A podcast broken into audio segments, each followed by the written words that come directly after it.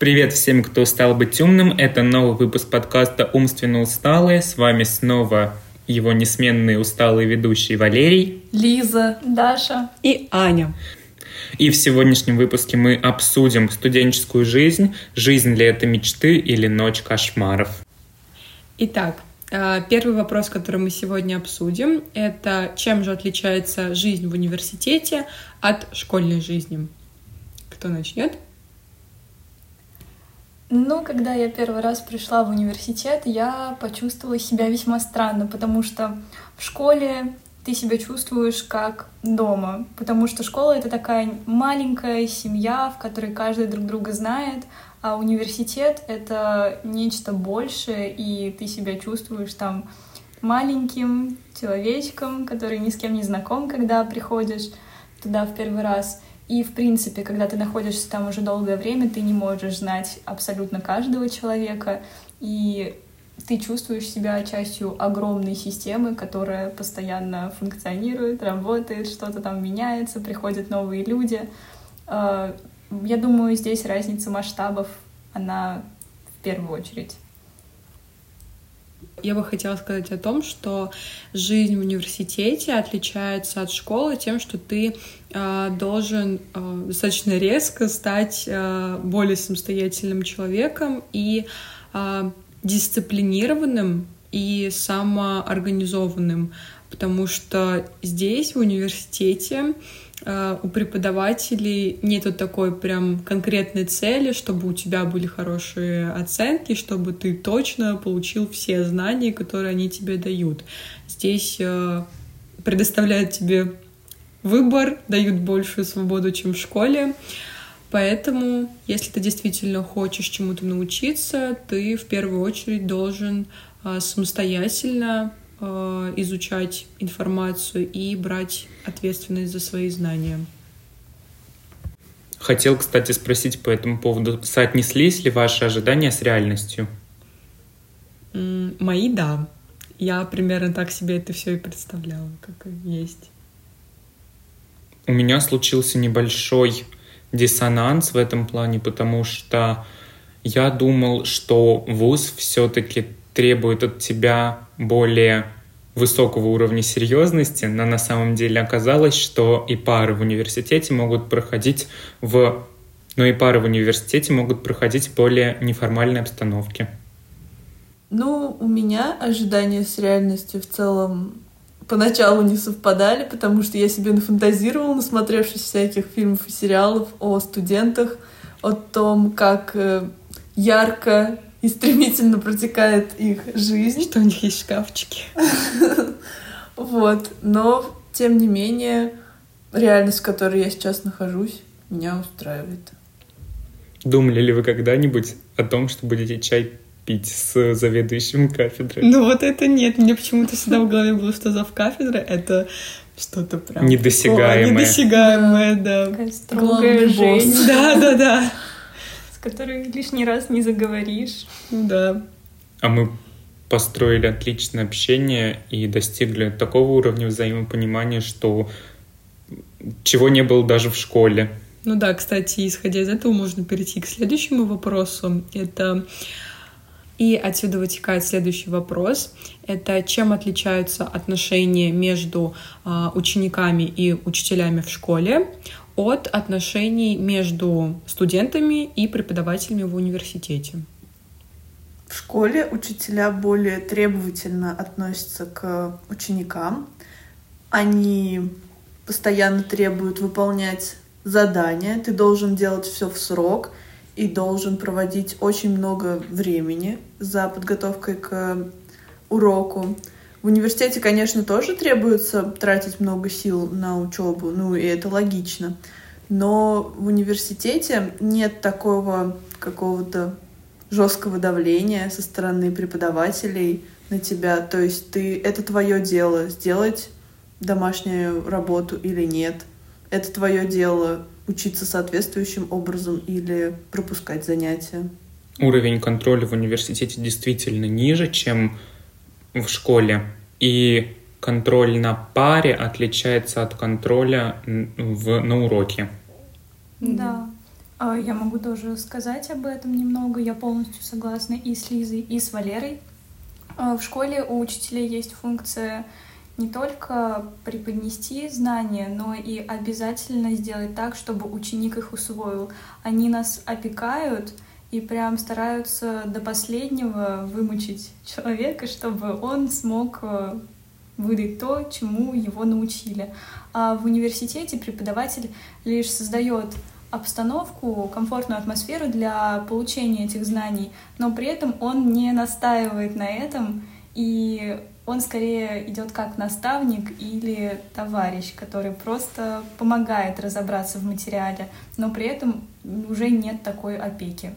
Хочется отметить, что в каждом правиле существует исключение, mm и вы могли столкнуться с иными ситуациями в школе, и в будущем столкнетесь с другими ситуациями в ВУЗе. Единого описания преподавателя и учителя просто не существует. Все мы люди. Еще уточнение о том, что, точнее, мое мнение о том, э, что в школе э, учитель это еще и какой-то воспитатель, какой который проводит э, с детьми еще и какую-то воспитательную деятельность. Он э, пытается в них, возможно, э, найти какие-то особенности там ученика, но если ты хороший педагог, и вот э, научить его жизни, скажем так, провести его в этот мир, показать ему, какой он. А в университете основная задача преподавателя в основном это передать знания и ну, передать их как-то эффективно, но какой-то супервоспитательной работы со студентами, мне кажется, что в университете уже не так глубоко проводят. И занимаются этим другие люди. Ну да. Про преподавателей и учителей понятно, а что про отношения с одногруппниками и одноклассниками? Ну, лично у меня в университете с одногруппниками а, наверное, стали более трудовые отношения в плане, что в школе это такие детские друзья, с которыми у тебя просто э, там какие-то атмосферные приятные впечатления, эмоции остались, э, ты с ними проводил вот это свое детство, а здесь в университете ты уже ищешь себе друзей, исходя, наверное, прямо из интересов, э, из того, наверное, даже в какой-то степени из того, насколько выгодно тебе, наверное, общаться с этим человеком.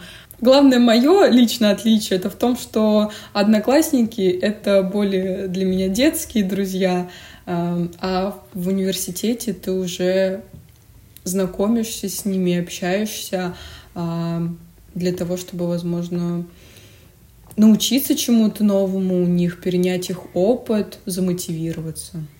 Основное отличие одногруппников от одноклассников состоит в том, что в случае с одногруппниками вы объединены общими интересами, потому что вы выбрали это направление в ВУЗе, вы знаете, что вы хотите получить от обучения. В случае с одноклассниками, как правило, в школу выбирают родители, и вы просто вынуждены находиться в этом коллективе, который вас сформировали. Поэтому лично мое мнение – у меня более теплые отношения с одногруппниками, я нашел больше людей с похожими интересами и построил новые социальные взаимодействия. Ну, мы должны понимать, что в разных коллективах встречаются разные люди, и это нормально. Например, у меня в классе достаточно хорошие отношения с ребятами, но, а, как известно, всегда находится пара человек, которые могут как-то испортить настроение. Ложка дегтя в бочке меда. Вот. Скажу так о себе, что и с одноклассниками, и с одногруппниками у меня мне повезло, потому что у меня дружный коллектив со мной идет по жизни. Я так этому рада. И следующая тема для обсуждения, которая интересует э, всех поступающих, наверное, это внеучебная деятельность. Чем же можно заниматься, когда закончились пары, куда можно пойти. А, и расскажем, наверное, про студенческие организации, которые существуют, я думаю, что в каждом университете. Первое — это правком. Правком — это организация, основная цель которой — это защита прав и интересов студентов. В основном э, именно в правком вы можете обратиться, если у вас появились э, проблемы касаемо э, нарушений ваших прав. Например, преподаватель э, как-то с вами грубо общается или э, у вас какие-то проблемы с, возможно, выплатами стипендии, и вы можете сначала пойти в правком и попытаться решить эту проблему на уровне этой студенческой организации. А, это основная, наверное, работа правкома. А, но а, конкретно в нашем университете правком также занимается общественной деятельностью, то есть организация различных мероприятий, а, квестов, викторин, которые а, делаются для того, чтобы а, ребята познакомились друг с другом, например, когда вы только поступили, или просто для того, чтобы как-то интересно и, возможно, даже с пользой провести время. Также существует еще одна организация, это студенческий совет. Это более неформальная организация, нежели правком. Однако основной деятельностью студсовета является развитие навыков и компетенций студентов. Еще хочу рассказать про другую студенческую организацию. Это STEM. Отличие STEM от других организаций — это ее творческая направленность. Если вы а, поете, танцуете, рисуете, читаете стихи и вообще, в принципе, вы творческий человек и хотите заниматься творчеством, то вам а, нужно идти в эту организацию. Здесь вы сможете раскрыть свои таланты, а, показать себя, заявить о себе и сделать так, что, возможно, ваш талант заметят, и вы сможете развиваться в этом направлении. А, STEM а, участвует в организации а, всех концертов университета, также он участвует в организации студ осени, студ весны, ну и, в принципе, любых концертов, которые проводятся в университете. В нашем институте также существует СНО, это студенческое научное объединение. Скажу кратко, цель студенческого научного объединения – это оказание поддержки студентам в научно-исследовательской деятельности. Именно из этого сообщества вы узнаете о конференциях, конкурсах, на которых вы можете представить свою работу, а также поделиться с единомышленниками своими идеями. Мы рассказали вам про внеучебную деятельность, которой вы можете заниматься. А, и тогда возникает вопрос.